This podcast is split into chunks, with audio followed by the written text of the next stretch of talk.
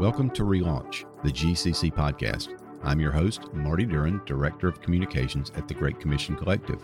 We're a global network of churches joined together to plant churches and strengthen leaders. Joining me is the president of the Great Commission Collective, Dave Harvey, to begin a multi-episode conversation about relaunching vision and mission in a pandemic time. On this episode of Relaunch, we're going to be talking about reopening churches after the pandemic.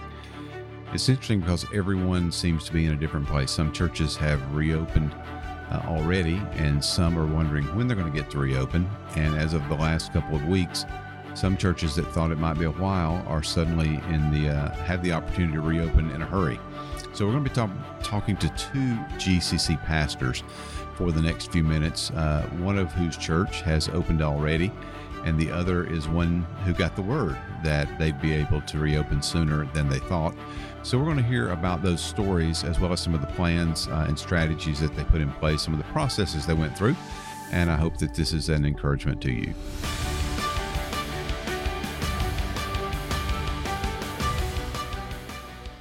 Thanks, everyone, for joining another episode of Relaunch. I'm your host today, Marty Duren, and it's my pleasure to welcome a couple of G C C pastors. We're going to be talking about reopening your church uh, at the end of the pandemic situation. And so there's a lot of uh, differences depending upon where you live, depending upon where you meet, uh, even. And uh, so we want to get some input from a couple of guys who have been leading well in this, uh, first of which is Rob Willey from the cornfields of Iowa. Rob, how's it going? It's going great. Something like that. Thanks, Marty. Good to be with you. Um, my name is Rob Willey. I'm the senior pastor of Corumdale Bible Church in Davenport, Iowa. Uh, we've been here a little over fifteen years now. Um, I'm married to my wife, Becky. I have three uh, young adult daughters, two of whom are married, one of which is getting married. So uh, life continues to be uh, quite an adventure for us. That's awesome. And also, uh, Ryan Hall. Ryan, I, did, I neglected to ask you where you are, so please include that as you are uh, telling everyone a little bit about yourself.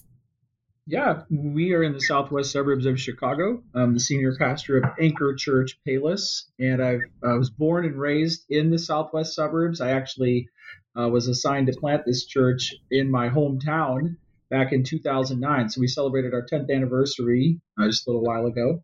And my wife also grew up in the Palos area. Uh, so we're we're both native to this area. Uh, we've been married. It's going to be our twentieth anniversary this summer. And I, I really am wondering how I planned something oh, during, man. during the pandemic to celebrate twenty. But we have three kids, three teenagers. That's also been an adventure, raising three teenagers uh, during COVID. And our oldest is about to go off to school. Uh, she's excited to go down to Union. Um, and so, yeah. Oh, coming down our way. Excellent. Yeah. It sounds like you live in like Hotel California. Once you go there, nobody can ever leave. um, so thanks, guys, for, for joining today so we can talk about this a little bit. Rob, I want to start with you because uh, I think you were among some of the early uh, early openers. Kind of walk us through the process, uh, what some of the regulations were maybe locally versus state, if there were any difference, how you worked and prayed through those. Uh, start as far back as you want to in that process to get us to, to up to date to where you started uh, with your, your services. Sure. Well, I think I would start back in uh, March for all of us when all of this uh, kind of came uh, crashing down on us. And uh, I thought within the first week or two that um, wasn't going to be long before we reopened and that our reopening was going to be like uh, Easter. I mean, yeah. it, it was just going to be a bash, confetti, and I was planning for it all. I, I had a I had a title for a message. It was going to be homecoming, a little taste of heaven. I mean, you name it. Oh, um, man. But as the weeks went by, it became obvious that that wasn't going to be the case. Yeah. Um, and so we just began, um, just like everybody else, uh, trying to glean as much information as we possibly could, short amount of time. And uh, of course, all that information would change from time to time. Uh, we uh, listened closely to our government leaders and healthcare professionals um, instead of assuming that we knew better. Mm-hmm. I'm thankful for our, our leaders here in Iowa in that respect. Um, and we also uh, tried to make sure we had good connections with our state leaders as well. Um, we're one of the larger churches in Iowa, and uh, we didn't want to go contrary to what mm-hmm. they were thinking and and saying and so on. So uh, that turned out to be a really uh, good relationship. Um, but uh, yeah, e- eventually we got to the end of April and uh, just made a decision that we thought, hey, we're probably going to remain closed through May. And then first weekend of June, we would open back up. And as it turns out, uh, we opened last weekend, the last weekend of May. Okay. Excellent. Um, Ryan, you're you're in a different state, um, not not too far from Iowa. How far are you from Iowa? Good question. Rob, how long is the trip between Chicago and Davenport? Well, between you and I, it would probably be about two hours and fifteen minutes. Yeah. Is that is that fast driving or straight driving? That's just oh. straight driving. Uh, speaking of cornfields, it's all across the cornfields of Illinois. So, Davenport's right on the Mississippi River, so I'm literally two miles from the Illinois border. Okay. That's fantastic. Well, Ryan, you were in a state with a, a little bit of a different approach to um, the shutting down stuff. And it seemed like at one point you guys were going to be like really shut down for a while. Um, can you go back and talk about how you were processing it, how your leadership were processing all these facts and uh, what you thought you were going to be facing up until a week or so ago? Yeah, early on, I think it was for sure uh, a very rapidly escalating problem. I don't think anybody saw the scale. Uh, I don't think anybody predicted how how greatly this would transform society. Uh, and we had just got done with a college visit down to Union um, in Jackson, Tennessee, and we were mm-hmm. coming back up while all of this was uh, taking shape. So we got back and then had our last service and then shut things down for the time being. Um, so then, yeah, like Rob said, we were all figuring out how how serious is this virus? How fast are things changing? Our, suddenly, our kids are all home from school, and we're my wife and I both work at the church. She's our women's and children's ministry director. So we're trying to balance um, keeping the church going, reinventing how how we make disciples, uh, while we're figuring out the home situation also. Mm-hmm. So it was just disorienting. We were disoriented, and so. Then we got those things all squared away. And then we started longing to return. When can we go back to church? When will the kids go back to school? And then the days stretched out to weeks, to months. And in Illinois, um, the restrictions were kind of known for being uh, greater than in all other places. Um, so in Illinois and near Chicago, we were wrestling to we were wrestling with a response to the government because everyone got to the point where we agreed that this was Uh, that the virus needed to be taken seriously. It was the number one cause of death in the country for six weeks, I think. Mm. Uh, so yes, wow, it delivered. We have to respect it. Um, but then we started looking at how other states were planning to reopen, and we realized that uh, our state was different. So up until last week, the restrictions were going to be, uh, even when we reached phase three in Illinois, only groups of ten or less were allowed. And then when we reached phase four, only groups of fifty or less were allowed. And then that would have been where we were stuck indefinitely. The governor said, until there's a cure or the virus goes away, that's life. So wow. The faith leaders in Chicago began to talk and say, that's just not acceptable. We can't, uh, we just can't uh, accept that we will not be able to open church back up, period. Uh, we felt like that was heading down a road that was um, filled with legal problems.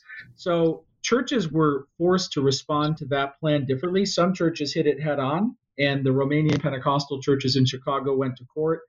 Um, and I have a lot of Romanian friends. We've partnered with churches in Romania. We have many Romanian pastors in our fellowship. So um, it was very interesting to see how uh, Romanians are very good at spirited debates with um, officials and government governments. So they went to court. They took the head-on approach. And I mean, they climbed up to the Supreme Court in no time. It just took a wow. few weeks.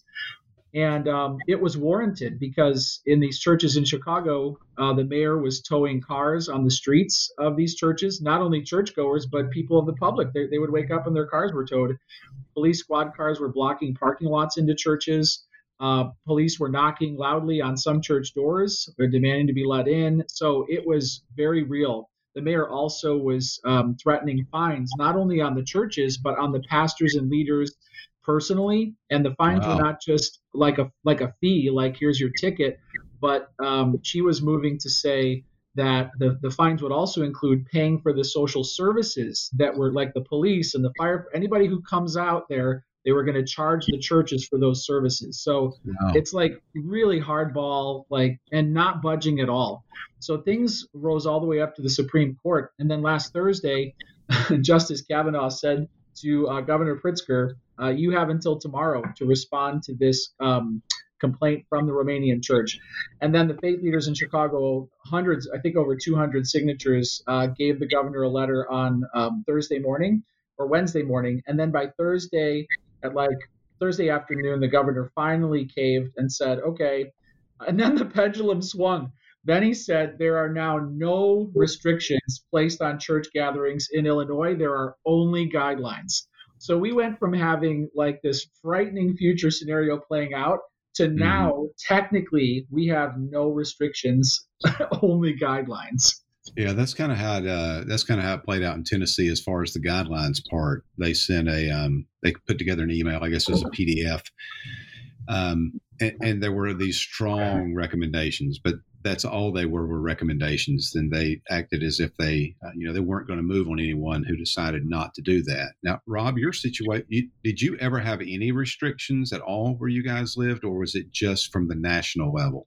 No, we had restrictions uh, for sure. Um, uh, but I think it was within, a, oh man, I, I want to say three or four weeks that our governor, maybe maybe four or five weeks, our governor came out and, and said, listen, you have a constitutional right to, to gather, but uh, we would urge you, and we do urge you to uh, use the utmost caution, social distancing, et cetera, et cetera. So they put out quite a few guidelines for us um, that they uh, suggested strongly that way. But uh, again, they didn't do it in an adversarial manner.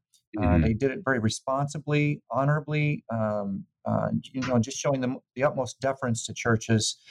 Um, so super thankful for our governor in that respect. And it worked out very well from what I've been able to um, glean from churches across the state. People have have uh, responded well. They've honored those uh, guidelines, and and things are going pretty well. So what were some of the specific steps that you took um, once you determined, okay, uh, the last week of May is going to be our reopening date?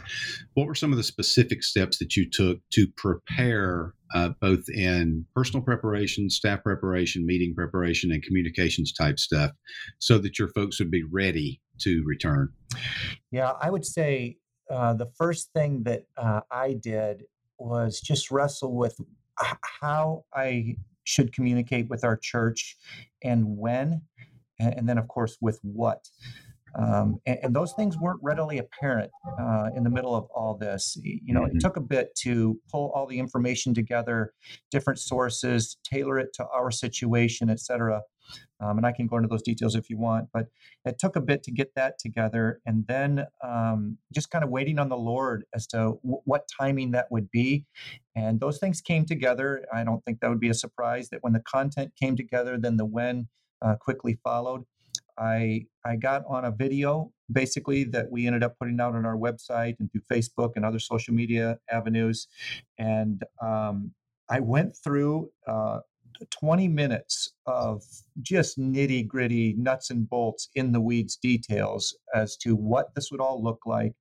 Uh, I started out by saying, um, I have three words here to manage your expectations. It's going to be awkward, inconvenient, and impersonal. And gosh, if you'd said that as a pastor, I was going to utter those words about gathering in the church and in service, I would have thought you were nuts. But I, I thought it was important to manage people's expectations because it wasn't going to be business as usual. That's for yeah. sure. Uh, and so uh, that was late April that I did that. Uh, I didn't think that anybody would watch that video, and apparently um, it was uh, well watched. Thankful for that. Um, and then we, you know, followed it up with other communication uh, quite a bit to just reinforce all the different things. And so that's uh, that's at least from a higher level view what we did. Good. Uh, Ryan, when you were in the uh, in the phase to where you didn't think you would be reopening for a while, how were you trying to actively, and I'll uh, use Rob's phrase here, how were you actively trying to manage people's expectations, their frustrations, um, their desires? Uh, what was it like during that period where you thought, boy, this could be a while? Yeah, well, privately with our leader team, our elders and our deacons, we had a lot of conversations about it. Uh, our goal was to figure out how we could open, and there were three words. We want to open uh, safe, and we want to open wise, and we want to open lawfully. So mm-hmm. safely, wisely, and lawfully. We spent a lot of time talking about the lawful question, and we actually determined that we were going to aim to reopen um, by by July, like in early July, even if that reflected polite disagreement with the governor's um, orders. Uh, we would still be safe, we would still be wise, but we were heading toward that, just a polite, silent reopening uh, based on our conversations with our attorney. Um, so then things changed, and now we don't have to worry about that. And thank God we don't have to worry about a possible legal issue on a Sunday morning. In addition to what Rob said, it's awkward, inconvenient, impersonal. Oh, and by the way, the police are sh- going to show up soon. Yeah. so uh, we're we're trying to do a good job of um, showing spiritual leadership to our congregation by working together. So I'm trying to pace myself with my elders and my deacons. Um, some of them are hitting the gas, some of them are hitting the brakes, and I'm just trying not to resent that or take it personally. Mm-hmm. Uh, I'm reminding myself that this is my first pandemic, and this is also my elders' first pandemic, but uh, but it's not Christ's first pandemic. He's been there, he's done that. So I'm just trying to posture ourselves to keep our eyes on Christ and to maintain the, the unity of the Spirit. So we're also communicating with the congregation and uh, intentionally being humble, and we're listening. So we sent out a survey on SurveyMonkey. Yeah, it's a great tool. We filled out, we sent out this big survey and got two hundred fifty people who responded back, and uh, it was awesome. We learned a lot about our congregation, their expectations, their convictions, uh, their feelings. And so all of that informed us as we were making this plan uh, to to relaunch. Very cool. Rob, what would you um, what would you say to uh, um, to any pastor who's dealing with the issue of um, whether it's a member of their elder board or uh, another leader in the church, but they're really, really aggressive about um, either wanting to open quickly or not taking seriously some of the things to be concerned about, uh, and they're they're really pushing hard. Um, what are some words that you'd say to a guy that finds himself in that situation? Um, I think um, one of the things I would say is strive for unity. Um, don't don't move ahead without it. I think that's really key on any issue in the church. Um, sometimes it's impossible if someone digs their heels in, but um, we've not found that to be the case here. So strive for that unity. Um, talk openly about it. Reason together, et cetera. Second thing I would say is um, um, I, I, I'm certainly of a mind that there. Um, is a time and could be a time for civil disobedience. Mm. But uh, I think that we should, for testimony's sake, uh, outside of the church, and for example's sake, inside the church, I think that we should avoid that as as, as much as possible, uh, last mm. resort. Um, I, I'm thankful that we didn't have to uh, deal with those uh, issues here. Um And so I would really try to go back to some of the scriptures, like be subject to your governing authorities, um, and and try to wait on the Lord. Uh, mm-hmm. Waiting seems to be God's greatest catalyst for His greatest work in the scriptures, and we find you know uh, testimony to that uh, all over the place. Isaiah sixty-four four, you know, who has a God like ours who acts on behalf of those who wait for Him, and mm-hmm. and, and and every it's just all over. So I would try to emphasize those things with somebody who wants to run ahead and and and just buck the governing authorities.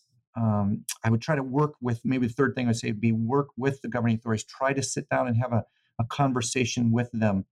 Uh, we had several phone calls um, with the uh, leaders of our state uh, ahead of our uh, announcement and so on, just to make sure that we were on the same page and, and so on. So, as much as possible, that's what I would say. Ryan, um, talk to the guys who are still in the situation that you thought you were in uh, as a week and a half ago, thought you were going to stay in, um, who either uh, don't have a, a firm date or even a projected date for reopening and regathering as a as a large group, or they're potentially in a situation where their meeting place is going away. So they've been in a school or some other public building that's under a different uh, type of restriction than a private building would be owned by uh, a church. Um, what would you say to those guys? Well, there's multiple issues there. And yeah, we had those great calls a few weeks ago. And I led a prayer group with a bunch of guys, and some of them had that very problem. They want to go back. Their people want to continue meeting, but the place where they rent is just not willing to do that. And I would for sure give an amen to what Rob says. Uh, this is not the time for Christians to automatically have this rise up reflex and say, you know, we know our rights and you can't tell us we're not going to meet. Uh, overall, we're trying to convey a respect for authority. I think I think this is actually a time when government authorities, while they're not handling this perfectly, are protecting life. I love it. I love that they're protecting life. I love that they're protecting life that's fragile, people with pre-existing conditions, people who are older. I, I'm like giving that all a huge amen. Keep doing that. Keep doing that. So um, I think that if you're in a state where you feel like the restrictions placed on churches are either unclear or they're not fair, they're not comparable to other uh, to other businesses or venues, I would just say that Chicago is a success story of saying, look, other states and other organizations are saying, give us twenty-five percent, give us thirty percent, we'll take it. Uh, in California, there's a different situation there because I think the governor said you can have one hundred people or twenty-five percent. And frankly, we would have taken that. If the governor offered that, we would have said, okay, we can work yeah. with that.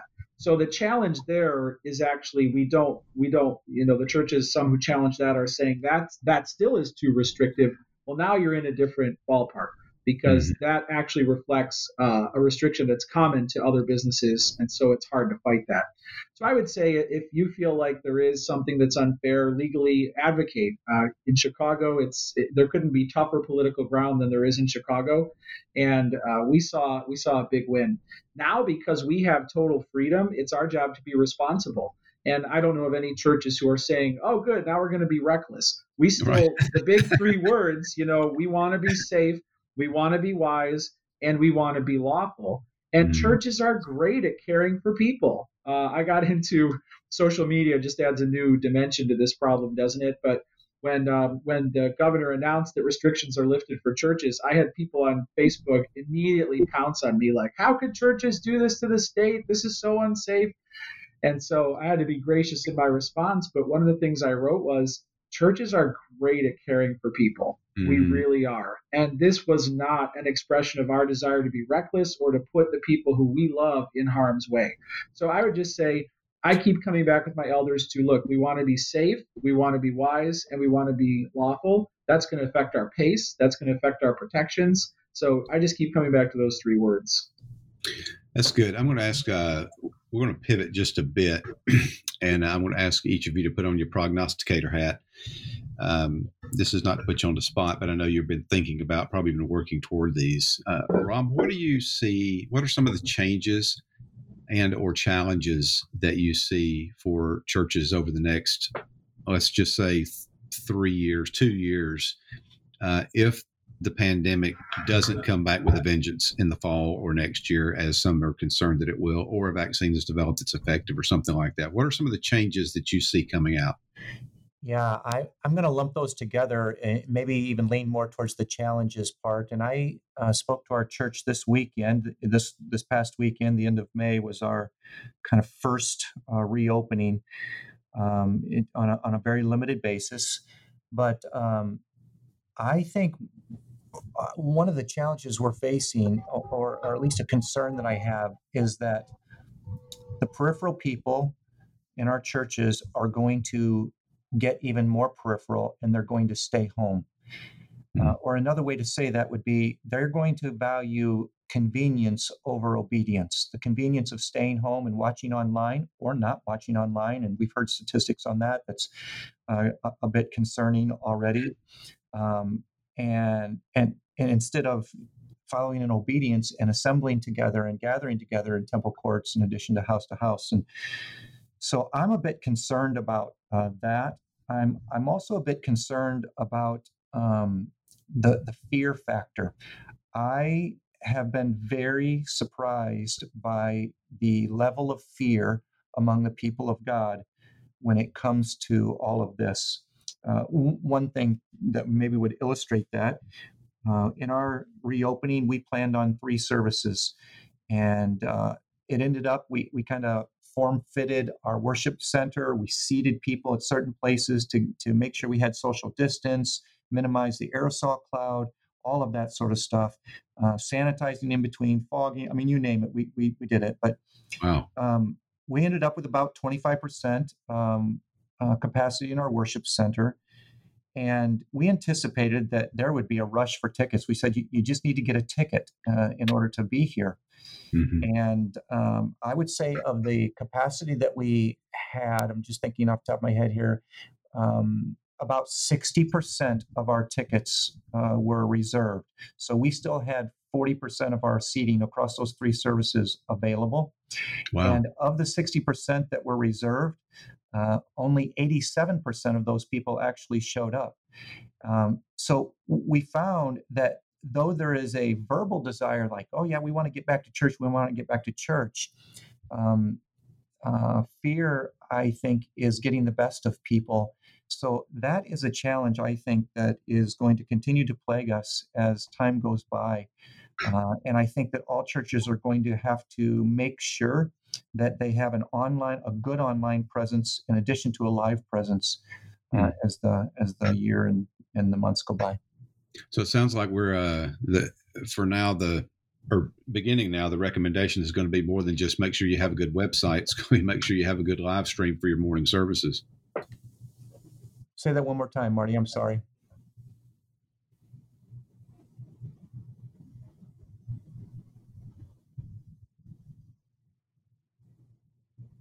All right. I think Rob's still talking, but I don't have him. I, I have you now, Marty, but I just okay. missed that last ten seconds. I apologize. No, that's fine. I, uh, I'll, I'll re-ask the question. Um, it sounds kind of like where, whereas we used to tell churches, make sure you have a good website that people can visit. Uh, it's almost like we're going to be telling them now, make sure you have a good live stream people can watch before they come to your church. Yeah. And I think that the last several months have, you know, taken care of that for most churches, that they had to have an online presence or they didn't have a presence at all. So that's a good thing, but, uh, figuring out how to, Uh, pull those people in, how to incorporate them, how to reach them better than just uh, a peripheral online week in and week out uh, type of situation. That's going to be challenging, I think. Ryan, what do you see? As I look to the future, I, I see from a spiritual perspective, from a discipleship perspective, a lot of heart issues that we're going to have to deal with head on. Uh, there, there is a lot of fear, tons and tons and tons of fear. Um, for some people, it's warranted. It's their way of being careful. Uh, it could be someone whose father is getting chemo, and so he he doesn't want to be the one to give his dad COVID. You know, mm-hmm. um, it it could be a person who has a, a child with pre-existing conditions, lung conditions, and they're they're terrified. Uh, we have a woman in our church who has had both lungs replaced, a double lung transplant. Wow. So her doctors called her and said, stay home. And uh, that's the prognosis for the time being. So for some people, the fear of the disease is, is very valid. Uh, I think there's a lot of anger. There already was a lot of anger in Illinois, especially toward the government. And now with what's happening in Chicago, uh, with the protests and the riots recently, that's yeah. only made the problems worse. Uh, I think there's going to be a problem with sloth and apathy. I think uh, people want to escape reality. I want to escape reality. There's just some days that I don't want to think about it. I don't want to talk right. about it. I'm battling sloth and apathy. Uh, and I have three teenage children, and some days they have better days than me. So uh, I think sloth and apathy is a big one. I think folly is a big one too. Some people are just going to get reckless, and they're going to be inconsiderate of other people and say, I'm done with this. And they'll make foolish choices that put other people at risk. So I'm, as a pastor, I'm I'm concerned with the heart issues, and I'm trying to, my wife and I had a great conversation about how we just have to get used to the next several months being filled with surprising conversations where people have surprising convictions and feelings, and they want to talk with us about it for a very long time because they haven't seen anybody. So we're getting ready for very long, winding, confusing conversations with people who are struggling. And my goal is going to be, uh, by the end of this conversation with this person, I don't want to damage them. I don't want to dismiss them. I want them to feel like they were heard, they were loved, and we just took some steps forward together. I think that's kind of be, going to be the key for the next year and a half, is just to take a few steps forward together. That's all. I mean, that's, you know, that's pastoral leadership. It's parenting leadership. It's Paul saying, uh, we loved you like a nursing mother loves her child. And and sometimes that's uh, that's the kind of leadership that it takes. Marty, if I could jump back in uh, uh, on a couple more things.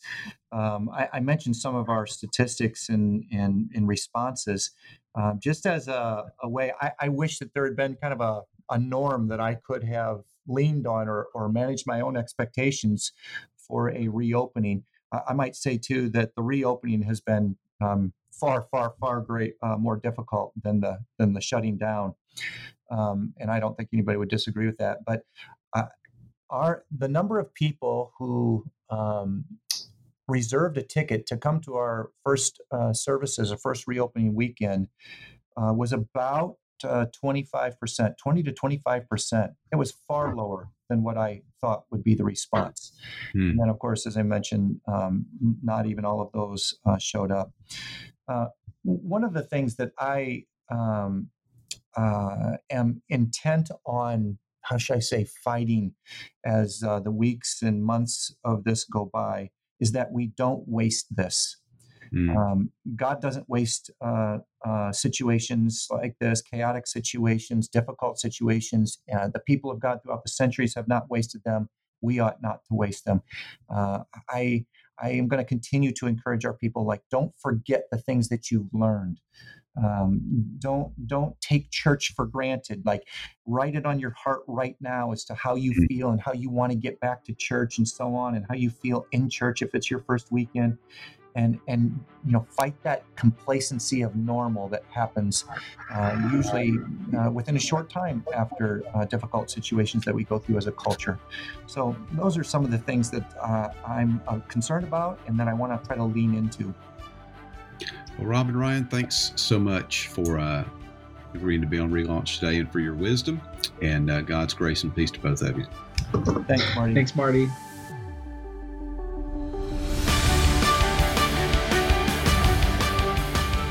Thank you for listening to Relaunch, the G C C podcast. Be sure to subscribe in the podcast app of your choice, and if you have a moment, rate and review at your app and recommend to your friends. If you haven't visited our website, it's g c collective dot org. You can find us on Twitter at the G C Collective, Instagram at Great Commission Collective, and you can easily find our Facebook page by searching there. Until next episode, on behalf of Dave Harvey and the entire G C C team, I'm Marty Duren.